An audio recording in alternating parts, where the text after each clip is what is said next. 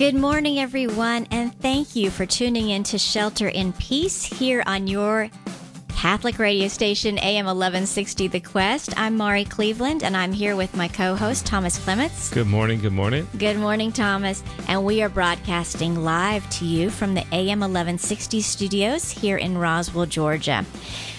We thank you for being with us. So once again, as always, we are Shelter in Peace because we feel like you probably need some peace right now. Yeah, very much so. You need some peace, Thomas? I do. I could use some peace. Yes. I think our whole world could really use some peace. And so that's why we started this show, and that's what we continue to do, is we really want to offer you just a place to come, receive some peace, receive the truth of our Lord Jesus Christ, receive the hope that he offers, and maybe help you to not only find that peace and that hope, but also be reminded of your own baptismal call and grow in holiness, grow in what he's calling you to do. That peace he gives, it really, like, it's not without struggles, but it helps us to kind of maintain that peace even throughout those struggles, and it's better than anything this world can offer. It definitely is. And so today we're going to be talking about somebody who probably did go through some struggles, right? But, big struggles. But he stayed, he maintained just a beautiful, holy boldness in the midst of that. So we're going to be talking about John the Baptist today. But let's open with prayer. And actually, we're choosing to open with prayer this morning by quoting from the book of John and John 1, starting at John 1:6, where John is actually writing about John the Baptist. It's such a beautiful, beautiful bunch of verses right there, John 1:6-9. And so we're going to open with prayer and just praise these verses back to God. So in the name of the Father, and the Son, and the Holy Spirit, amen. Heavenly Father, we praise you. We praise you that you do call each of us in just beautiful and unique ways. And we thank you for the call that you put on John's life, even before he was in his mother's womb. And as we read in John 1, John 1:6, a man named John was sent from God. He came for testimony, to testify to the light, so that all might believe through him. He was not the light, but came to testify to the light. The true light, which enlightens everyone, was coming into the world. And Lord, we praise you and we thank you that you did send your son, Jesus, the true light, into this world. You sent him to be the one who would call us out of darkness. And Lord, right now, when there is so much darkness in this world, where there's so much, maybe even darkness in our own hearts, we just ask for you to send your light. We ask you to continue to shine your light in ways that will lead people out of the darkness that would give them hope, that would give them peace, that would call them to your truth. We thank you for all of this. We thank you for St. John the Baptist. And of course, we thank you for your son, our Savior, Jesus Christ. And it's in his name that we pray. Amen. Amen. In the name of the Father, and the Son, and the Holy Spirit. Amen. So listeners, as you just heard, we are going to be talking about John the Baptist. And the reason we're talking about him is because this past weekend, we just actually celebrated the feast of the Passion of John the Baptist, which was on August 29th. And some of you who may be more attuned to the liturgical calendar might say, wait a second, I thought we just celebrated a feast of John the Baptist. Exactly. Right, and we did, right? We celebrated the feast of John the Baptist on June 24th, which was actually the feast of his birth. And that's a really big deal. I know places like Canada even have really huge celebrations around that. Wow. Well, yeah. And interestingly enough, besides Jesus and Mary, John the Baptist in the Catholic Church is the only other person whose both his birthday and his death day, his feast day, his martyrdom are celebrated, which is very interesting. That is interesting. Yeah, so we've got two feast days for him. That's really cool. Thanks, Thomas. So in order to set the foundation for us, set the foundation around John the Baptist and give us some just beautiful teaching and information about John the Baptist, just to really edify us and fill us. We have got a beautiful priest here who's been serving the Archdiocese of Atlanta for quite a long time, who has agreed to come and be with us. Interestingly enough, I asked my pastor, Monsignor Joe Corbett, I asked him, who should I talk to about John the Baptist? And he said, oh my gosh, you have to talk to Father Ed Danneker. Oh, wonderful. That's awesome, yeah. So Father Danneker, he said, he talks about him and his John the Baptist in his homilies all the time. So I called Father Danneker, and he was so kind and gracious. And even though he's about to celebrate Mass at noon, he said he would come on the show with us and speak to us about John the Baptist. So Father Danneker, who is originally from Pennsylvania, he has been serving in the Archdiocese of Atlanta as a priest for 56 years and continues to serve. Father, welcome to Shelter and Peace. We are so glad you are here with us today. Well, thank you for asking me. So we, 56 years as a priest in the Archdiocese, that is incredible. What? Thank you so much for your service. Yes, thank you, Father. Oh, so beautiful. So, Father, you know, as we get started, a lot of our listeners are always fascinated by our priests, especially someone like you who has been serving for so many years, just to understand what called you. You know, we just read about how John was called even before his birth. Mm-hmm. What called you to become a priest? Well, I guess it was my parents' devotion, and they were always very good Catholics, going to Mass, of course, every Sunday, but then also during the weekdays if they could make it.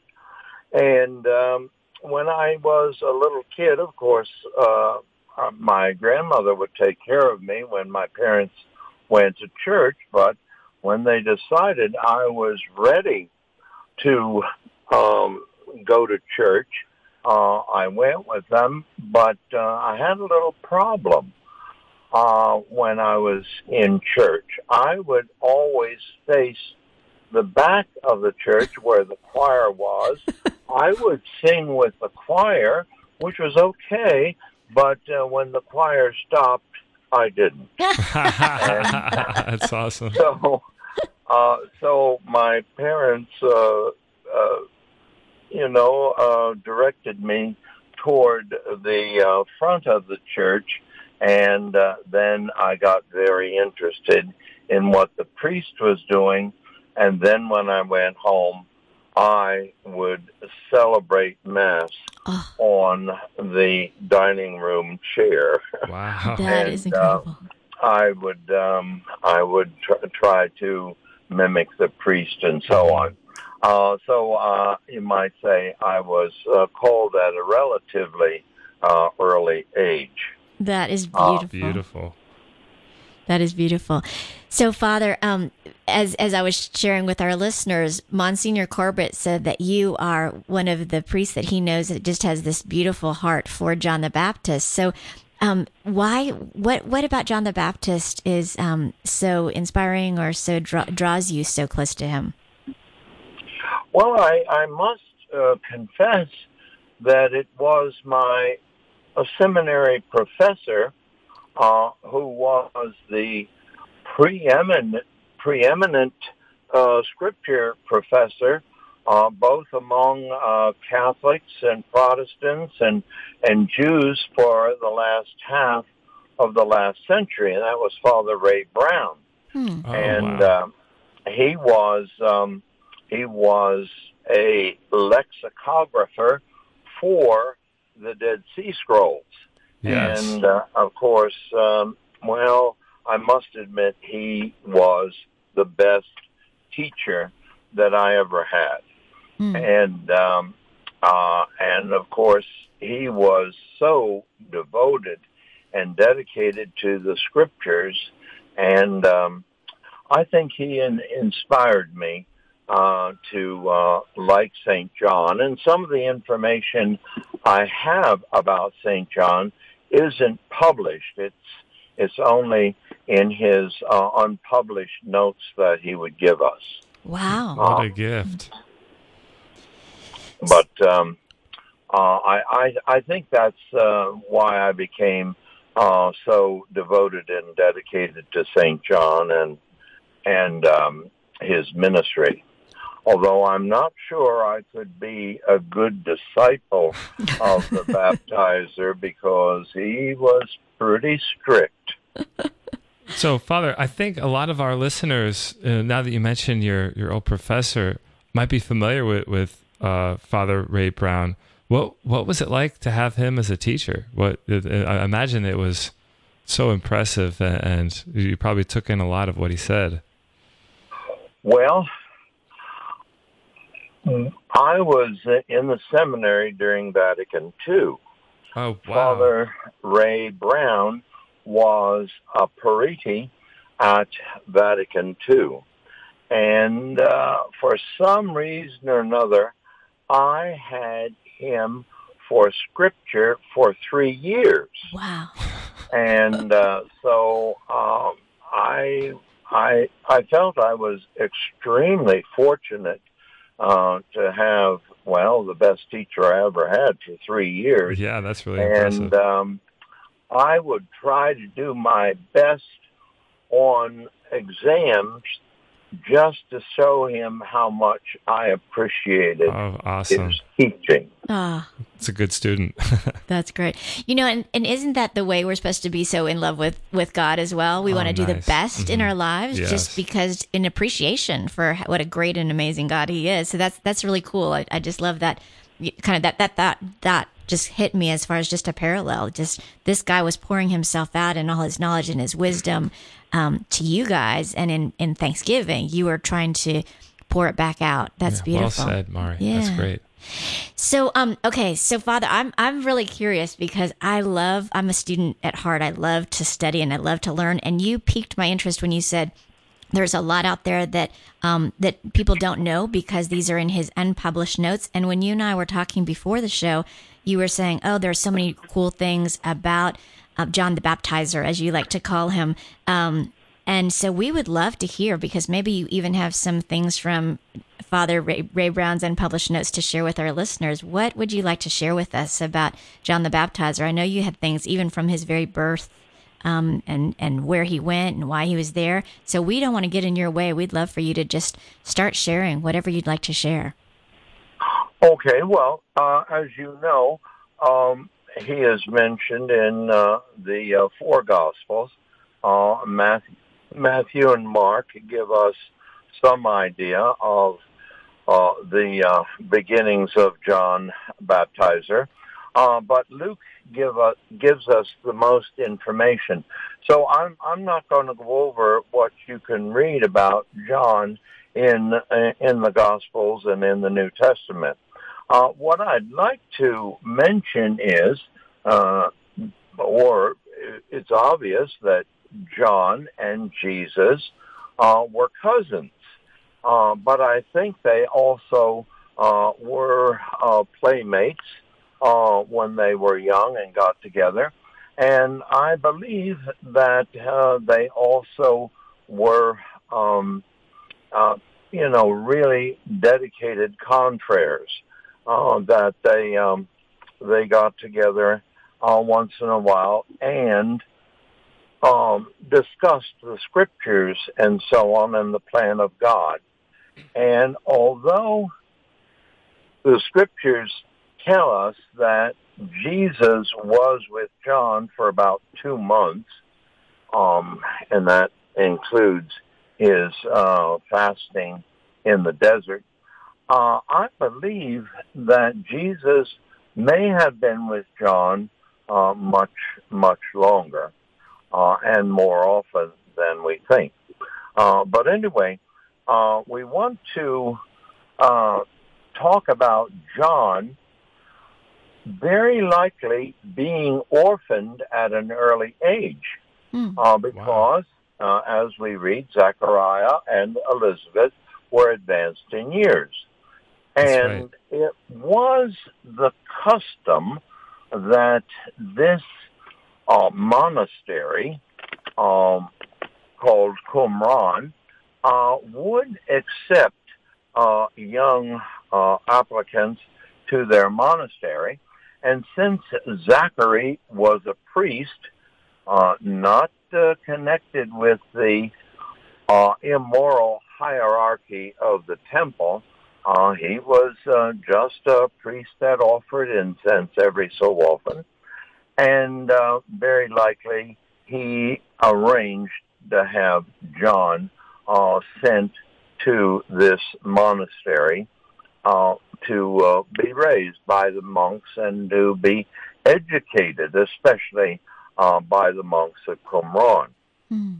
Now, the idea of the monastery, and I like to call it the temple in exile, because these monks for about 150 years have absented themselves from the temple in Jerusalem because of the unworthiness and immorality of the temple hierarchy.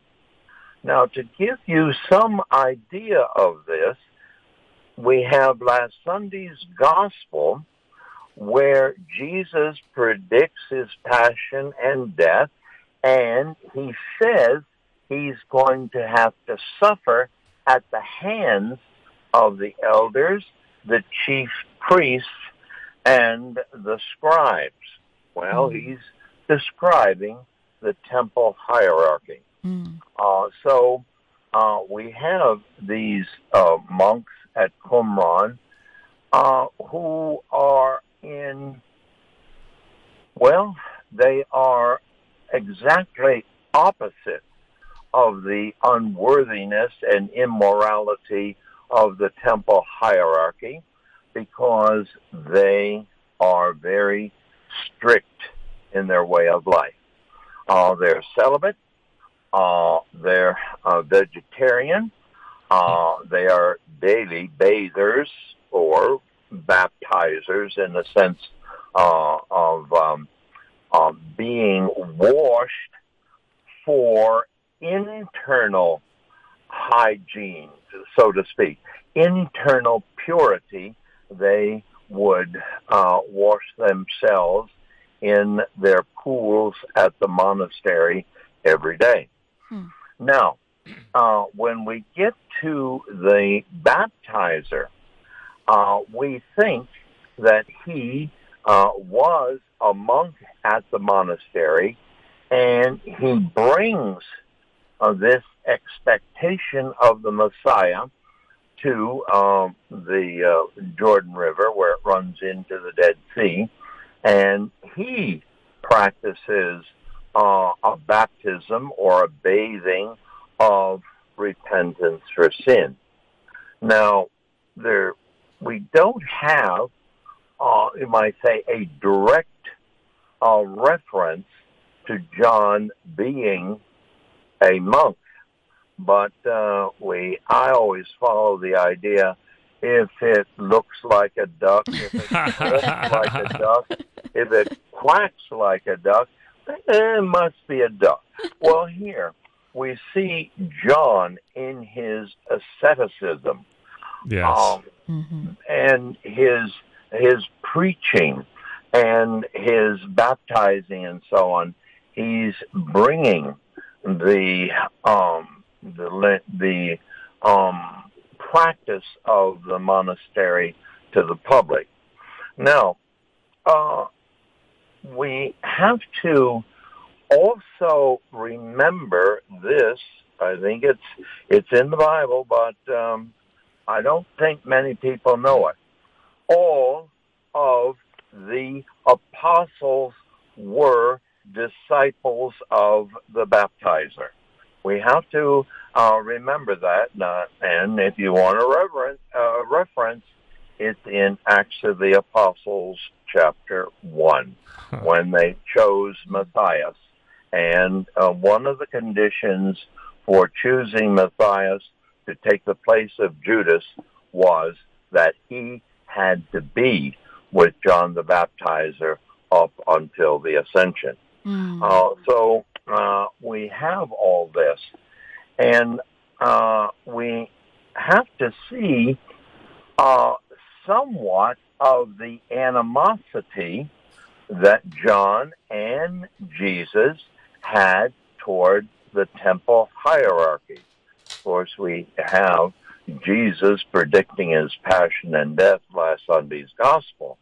But Jesus, when he cleanses the temple and we have that in the synoptics on what we call Palm Sunday or Passion Sunday, when he cleanses the temple in Jerusalem. He refers to the hierarchy as a den of thieves. Mm-hmm. Now, when the temple hierarchy sends spies down to check on what John is doing there at the Jordan River, John refers to them as a brood of vipers. Mm-hmm. You might say the temple with the hierarchy is a snake pit. Wow. And Jesus cleanses the temple.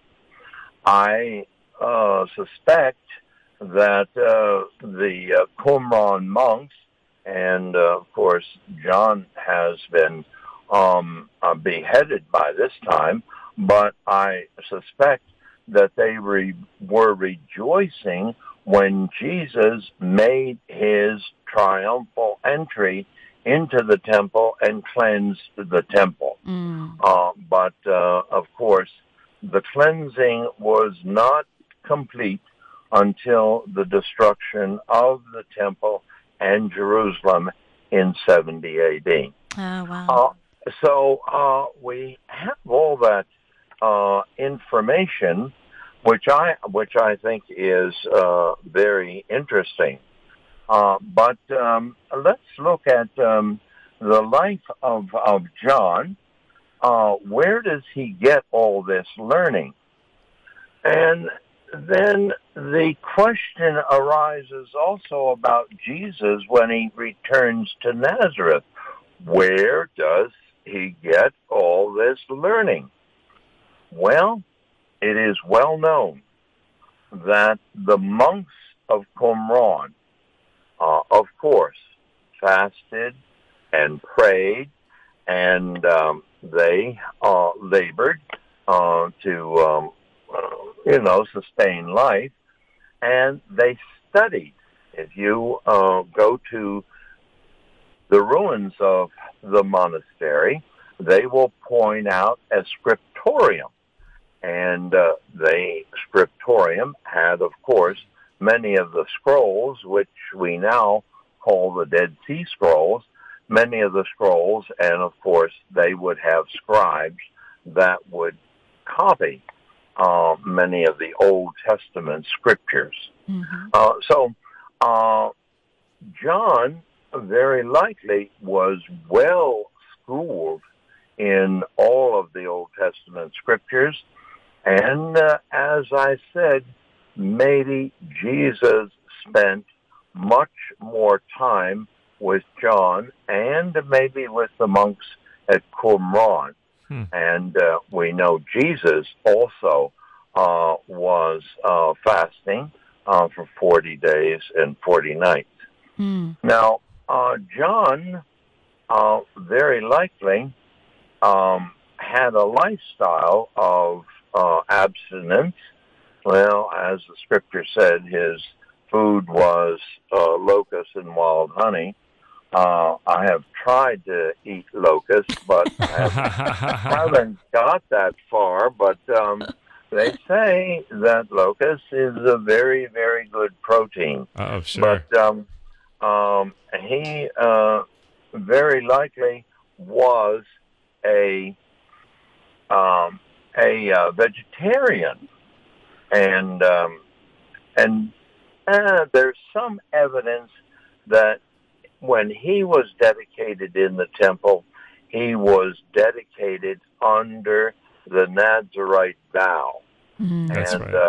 The Nazirite vow sort of has the idea of being dedicated to the service of God, no cutting of the hair, and we read in, I think it was John 1:15, that he's not supposed to have any strong drink. and of course nothing to do with corpses, which would lead me to believe that he would, no dead animals or corpses, he would be a vegetarian. So he had a very, very strict life, and he preached the truth, and of course that led him to his execution by Herod, who also was instrumental in having Jesus crucified. So those are some of the things that I think we can think about the baptizer and his activity there, where the Jordan River runs into the Dead Sea. Wow, that is amazing. And we promised our listeners that they would get an amazing foundation about John the Baptizer, and Father, you did. You that just gave us this amazing. I've been sitting here, Thomas and I both have been rapidly taking notes. I wish you could go on. I could listen all day. I know. I hope those listeners at home have been taking great notes too. Real quickly, so the monks at Qumran, were they also called the Essenes? Is that what we hear, the Essenes, Father? Yes, they're called the Essenes. And it seems to me that they had many sympathizers throughout the countryside, who also were opposed to the immorality of the temple hierarchy. So when Jesus went around to these towns and villages, he really was sort of drawing some of these sympathizers with the Essenes, drawing them together. Okay. So, yes, they are the Essenes. Uh-huh. Right. Wonderful. Well, Father, we have got to let you go, so you can go get ready to celebrate Mass at St. Jude at noon. But would you be willing to do a brief prayer for our listeners as we close out the session? Yes, I sure will. Thank you. Okay, let us pray as we honor John Baptizer for the faith to recognize Christ in our midst. O God, our Father, the voice of John challenges us to repentance and points the way to Christ the Lord. Open our ears to his message and free our hearts to turn from our sins and receive the life of the Gospels. We ask this, as always, in Jesus' name. Amen. Amen. Amen. Thank you, Father. Oh, that was beautiful. Father, thank you so much, and God bless you, and thank you so much for your service to our Archdiocese. We are so blessed by you. Have a wonderful day. Okay, sure will. Listeners, we look forward to seeing you right after this break. Stay tuned. Hello, I'm Maria McLeod from St. Thomas the Apostle Catholic Church in Smyrna, Georgia. You're listening to Atlanta Catholic Radio, AM 1160 The Quest. Join me on The Quest. The Quest presents Pro-Life Minutes. Abby Johnson used to manage the largest Planned Parenthood facility in the United States. One day, she was asked to fill in while a physician performed an ultrasound-guided abortion. She was shocked to see the baby moving away from the doctor's surgical instruments. After seeing this, Abby realized telling mothers that their baby was just a blob of tissue was a lie. This was a living human being trying not to get torn apart in their mother's womb. Seeing the reality of abortion changed Abby, and she was never the same. The truth not only motivated her to leave Planned Parenthood, but to also become an activist in the pro-life movement. Abby started the ministry, and then there were none, to help abortion workers like herself leave the industry with financial and emotional support. Be like Abby and boldly share the truth about abortion. Let's show the world that every life matters by speaking up for life at every opportunity. For more homegrown wisdom, visit thequestatlanta.com. AM 1160 The Quest is listening to you too. One listener shared. Every time I get in my car, I turn on The Quest, and it seems to always address whatever is on my heart that day. God is really speaking to me through this station. Thank you so much for bringing a message of truth and hope into my life and to so many others across Atlanta. If you're enjoying the station, please consider supporting us with a donation. Go online to thequestatlanta.com. Listening to AM 1160 The Quest at home just got easier. Join The Quest with Alexa. Search for us on the Alexa app or say, "Alexa, enable the Quest skill." After enabling this skill, simply say, "Alexa, open the Quest." Now joining The Quest.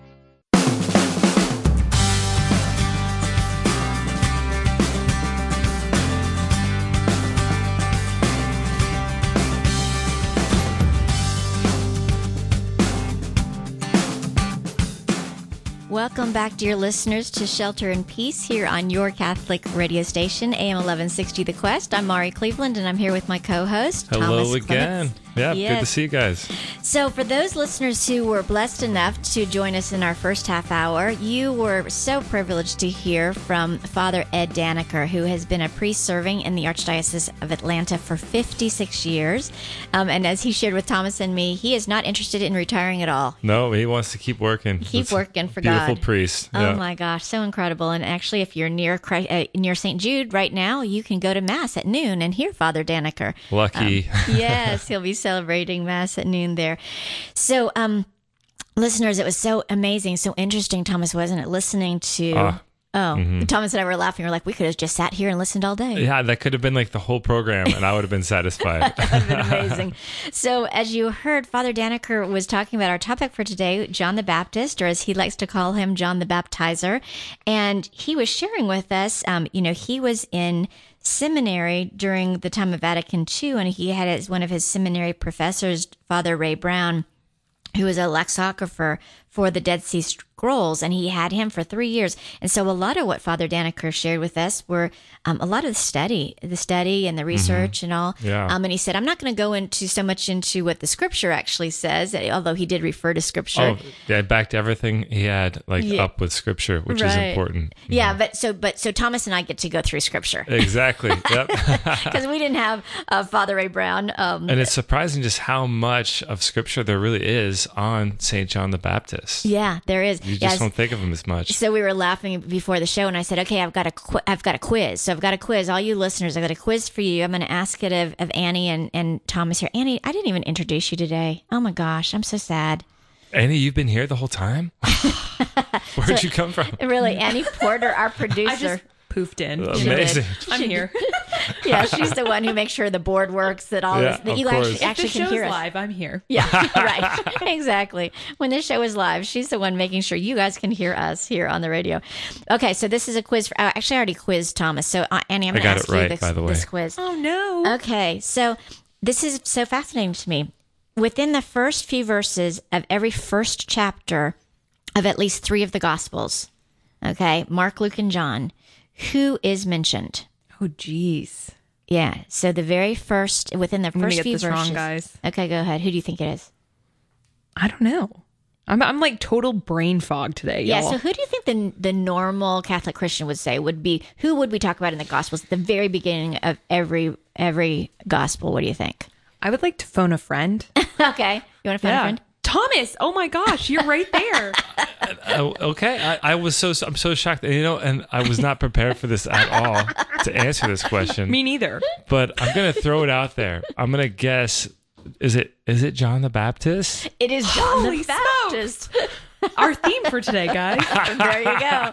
Oh, so funny. But I think most people would say Jesus, don't you think? Oh, I totally think that would be. Yeah. Like, that's why I didn't want to say it, because I'm like, that's the obvious choice. Like, Or like St. Peter or something. Yeah.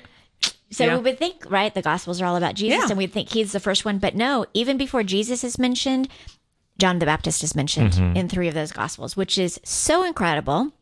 And so cool. Yeah, pretty nifty, pretty cool. You know, we opened with one of the very first ones when we, at the very beginning of our show today, we talked about, we read from John 1:6. And that's the one where actually did mention Jesus first before John. The other two Gospels mentioned John before Jesus. But this one, this is John 1. You know, this is, I think, it's one of my favorite verses in the Bible. The very beginning of this one is the one is, in the beginning was the Word, and the Word was God, and the Word was, was with God. Yeah. So that talks about Jesus, but then right immediately afterwards, it says, a man named John was sent from God. It's like, really? Seriously? Yeah, that quick. And then interestingly enough, the Gospel of Mark starts with the whole, experience, with John and Jesus in the desert. And that's actually why Mark is given the symbol his gospel is given the symbol of a lion. Okay. You know, because he's roaring like a lion in the desert, and like deserts or lions are, you know, they lived in the desert out there in the Middle East and whatnot. And so, yeah, they give him that symbol so that we can kind of reflect on that. That's really cool. Yeah, you're right. Because so the very beginning of Mark, it talks about, so it just says chapter 1, the beginning of the gospel of Jesus Christ. And then immediately it says, as it is written in Isaiah the prophet, behold, I am sending my messenger ahead of you. He will prepare your way. And this is the part you were just talking about, Thomas. A voice of one crying out in the desert, prepare the way of the Lord, make straight his path. Mm-hmm. John the Baptist appeared in the desert proclaiming a baptism. So immediately, right? Mm-hmm. That's the very first thing that it says. All it says, you know, verse 1, just as, you know, this is the beginning of the gospel of Jesus Christ. But immediately it doesn't even talk about Jesus. It talks about John. Mm-hmm. Yeah, exactly. And it's cool that from Isaiah. Isaiah was written like 800 years before all this takes place, and so God is already laying the seed for John the Baptist. You know, you wouldn't think that someone who's not Jesus would seem that important, right? But here he is. Like God is way in advance, kind of preparing the world. Okay, I'm going to send Jesus, but before I send Jesus, someone's going to, announce him to the world. Yeah, exactly. And I love that. And I love the way you just described that, Thomas, because what it reminds me of is that God has an amazing plan for every single one of us, right? So obviously Jesus is God. We know that.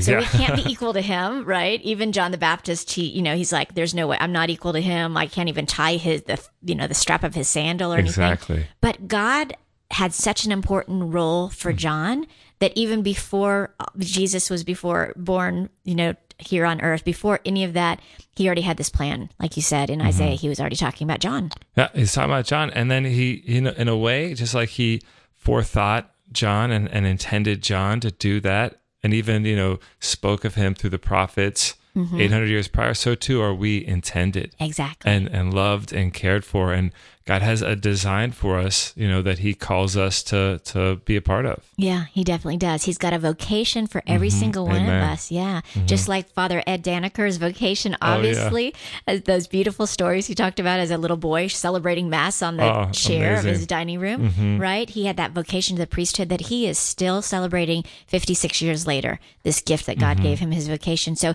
listeners, what's the vocation that God gave you? And it may be what you're doing in your day job. And if that's true for you, good for you. That's amazing. But most people, it may not be. But your vocation really is to do what John did. Your vocation is to point people to Jesus, because that's what John was doing. He was pointing people to Jesus. If you are a baptized Christian, if you are a baptized Catholic, your vocation is to point people to Jesus. Yeah, and it can be, through words, but even your daily life can, point people to Jesus, just living like him and being in a way, a symbol or sign of him. It makes me think of, I actually went on a mission trip to Mexico many years ago. And, while I was there, I obviously used my words to, tell people about Jesus in the very little Spanish that I knew. Jesus. But everyone spoke to me in English anyway. Like I was like, I would love to learn more Spanish. And they'd be like, okay, well, let me practice my English with you. Yeah. But, and they're much better than... so much better. So when I was there, so we went to Quintana Roo, which is on the West Coast, but we did a pilgrimage to Mexico City, where we saw the tilma of Our Lady of Guadalupe, which is... Oh, yeah. Like the actual tilma is more beautiful than any copy that the authentic one is phenomenal. I would totally recommend. Wow! And so visit. For those listeners who don't know, the tilma is the mantle, right? That Juan Diego saw. Juan Diego held and put the roses in, and then the image of Our Lady of Guadalupe appeared upon. Right. Exactly. And so, it has 46 stars. Is that right? Yeah, 46 stars, and they were able to study and see that it was a replica of the exact way that the stars were positioned in the night sky when the image was branded onto the temple. Oh my gosh! So it was like the constellation itself. Yeah, exactly. So cool. And there's so many more miracles with the tilma, and it's breathtaking to view. And I got a statue of Our Lady of Guadalupe when I was there, and it was a large statue, and so I had to get it back home. Okay. And the only way to do that is to carry it onto the airplane. And so I'm going through the airport, I got my book bag on, and I'm just carrying this fairly large 2-foot tall statue. We fly into Houston as this, make a stop, and I'm going through and I thought people were going to be weirded out by it, but people were standing, celebrating. Would come up and touch it. Someone came up on the subway. Someone kissed it, this lady. Oh my gosh. And I remember I made a wrong turn in the Houston airport, and there were these three flight attendants who were I think it was their break area or something, but they they made the most celebration. They made the most fuss about it. And they were telling about how, I went to Catholic school, and I love Mary. And it was amazing. Wow. And the whole trip, the whole part of the journey where I had that statue, it was just a celebration of life and of Our Lady. And I thought really kind of uplifted people and reminded them of her being their mother. So it was, it's a good lesson to remember that it's not always about talking. Sometimes it's just about living. Mm-hmm. That is, I love that image. That is such a fun image to think about. We're talking about, do you wear your faith on your sleeve? Yeah, yeah. Do you carry your faith on your shoulder? Mm-hmm. Yeah. So for you, you're carrying your faith around and sharing. And who was the number one person who pointed people to Jesus other than John the Baptist, but Mary? Amen. And she continues to do that today. I'm going to actually mention this. I know we were going to mention it at the end, but because it's kind of going along with this, talking about Mary, she keeps coming back here to earth because she's like, you guys have got to know my son. Mm-hmm. You've got to know my son. I want to point the way to my son. Every one of her messages is all about praying to him, fasting, obeying him, just like she told people at the miracle at the wedding at Cana. Yeah. Do whatever he tells you to do. That is her entire message. Mm-hmm. So when you're walking through that airport in Houston, that's what, Mary's, just calling people back to Jesus. You're right. She really is. But one of the a beautiful movie was just made and have you just seen came it? Out. I have not gotten to see it yet. I'm so excited. I've seen some previews, but Our Lady of Fatima. So when she appeared to the children in Fatima, Portugal, that movie has just come out, and I think it's the first time it's been made in over 50 or 60 years or something like that. The last one was made maybe back in the 50s. But you guys, so listeners, it is available, believe it or not, it is available on Amazon Prime. No way. Yeah. Yeah. That's excellent. You can go on Amazon Prime and watch Our Lady of Fatima, the movie. It had a limited showing at theaters around town. There were some people, some of our lucky listeners actually won some tickets to it. We had that. Yeah. Very cool. So they won some tickets. It was shown outside, socially distanced at St. Catherine, right? But now you can watch it wherever you are, sheltering, wherever you are, you can watch it on Amazon Prime. Yeah. You know what? I know we're talking about the new one, but my kids and we love the 50s one. That one, it's so great with the guy who's a troublemaker, the grown up man, kind of drinks a lot, and he's has this love for the children still, and he helps them, and he has that conversion at the end. Just such a touching story, really. Conveys the whole story well, I think. That's cool. Okay, so we got off track just a little bit. Let's go back to John the Baptist. Annie, we're trying to talk about John the Baptist here.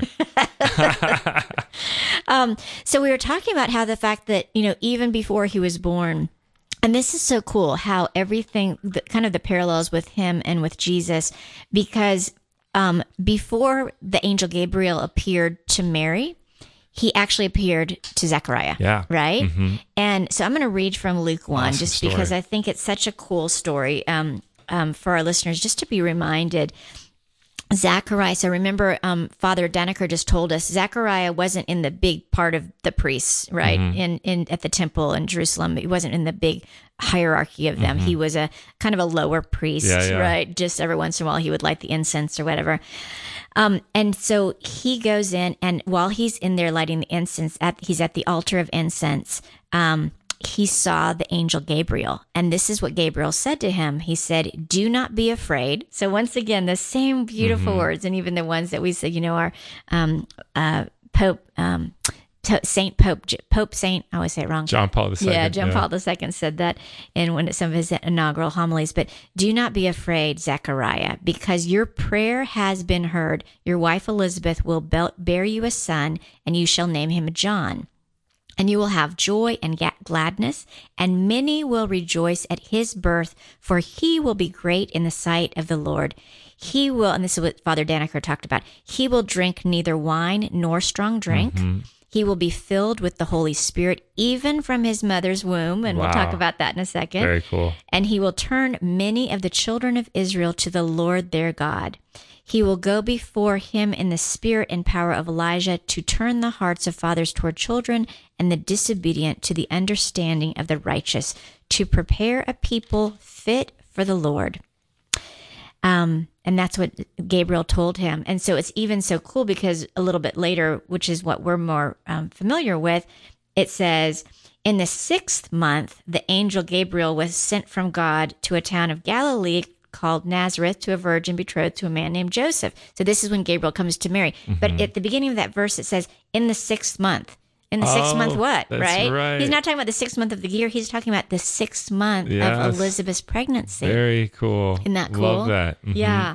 And so that's where, and it's one of my favorite, my favorite verses is we're in Luke 1:36 or 37, and it says, for nothing will be impossible for God. And mm-hmm. he's Gabriel specifically talking about Elizabeth being able to give birth even at an old age. So. And he kind of like already shows that by prophesying everything that John the Baptist is going to do. Like everything that he mentioned to Zechariah, like John the Baptist did, which is really, it's amazing.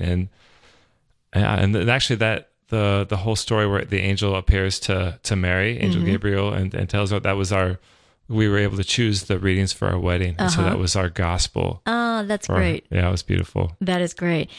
So anyway, so once again, you know, he, the angel Gabriel tells Zechariah, he tells him, you're going to name your son. Yes. So there's so many parallels to what happens with Gabriel showing up to both Mary and to Joseph, you know, giving Joseph the name for Jesus and just a lot of that. But I love that part about, even in the womb, he will have the Holy Spirit, right? Yes. And we see that because during our joyful mysteries, right, we pray about the mystery of the visitation. So immediately, Mary, after she finds out that she's going to have a child as well, she rushes off to the city Ankara, where it's called Ankara now. I don't know what it was called back then. The hill country, right? The hill country where Elizabeth and Zechariah lived and where she was expecting John.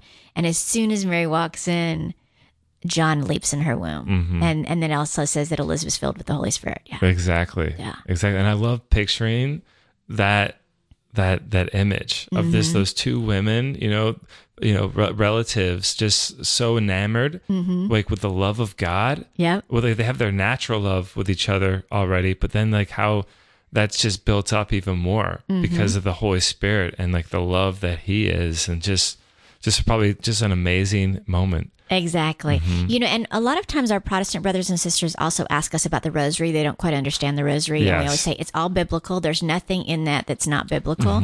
And that's one of the parts of our rosary, right? So Hail Mary, full of grace is what Gabriel says when he meets with Mary. But then most blessed are you among women and blessed is the fruit of your womb. And then we say Jesus.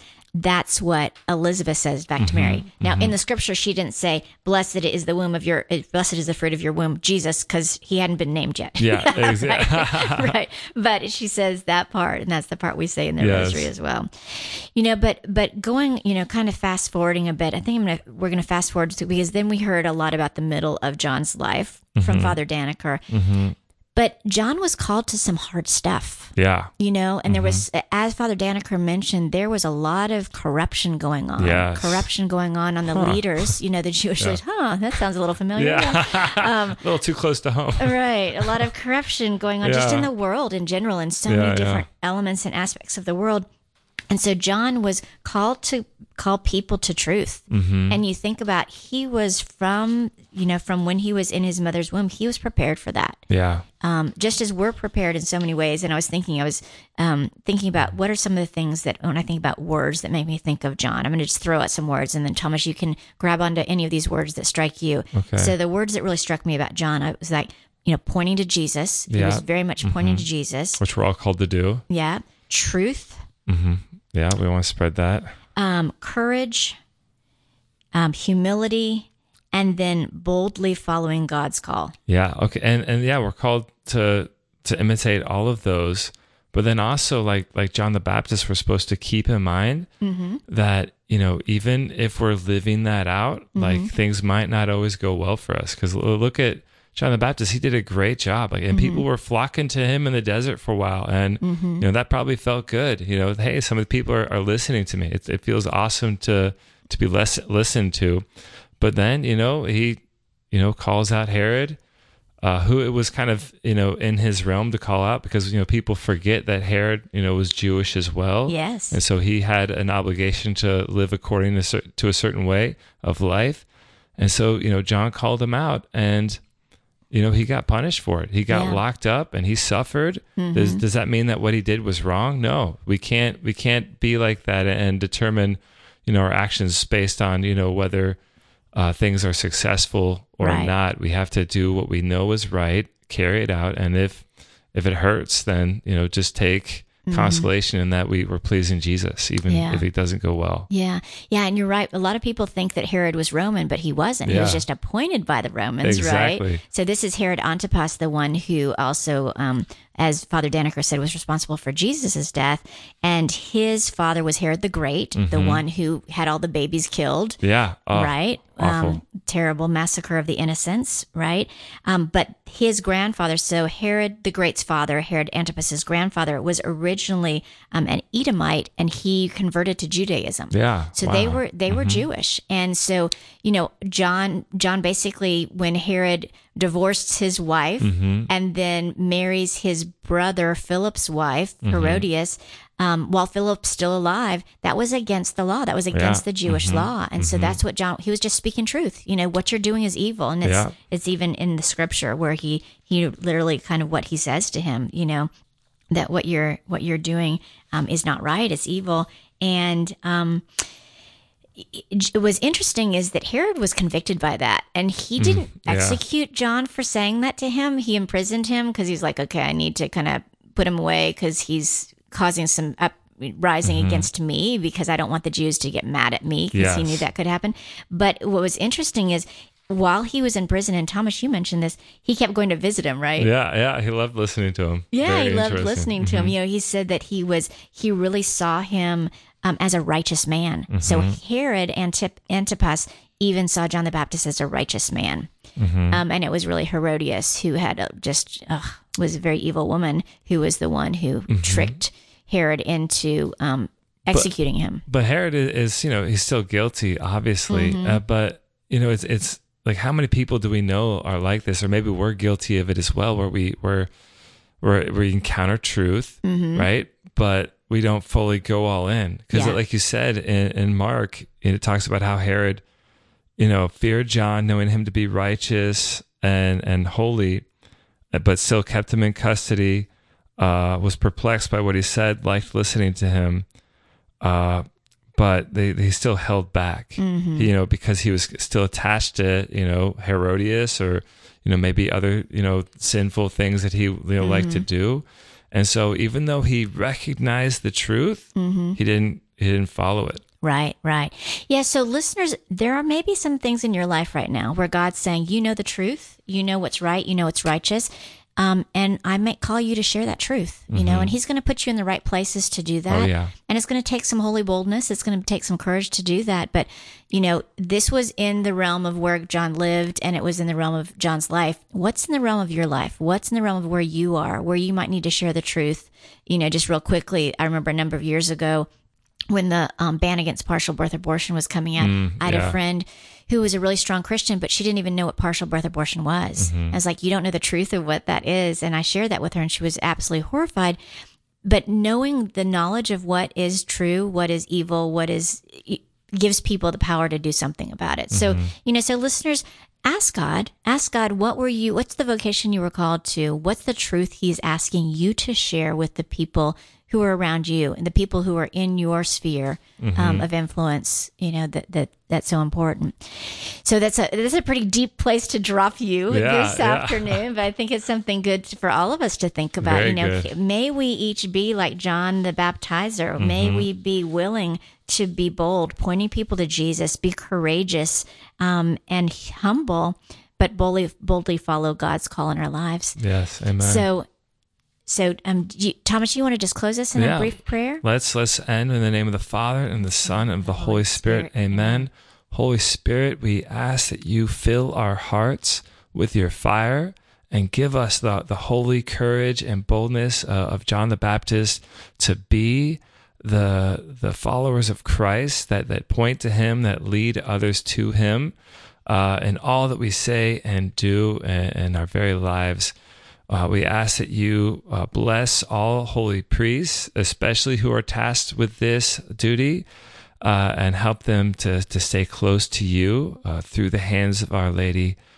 Amen. Amen. In the name of the Father, and the Son, and the Holy Spirit. Amen. Listeners, thank you for being with us today in Shelter and Peace, and we look forward to seeing you again next week.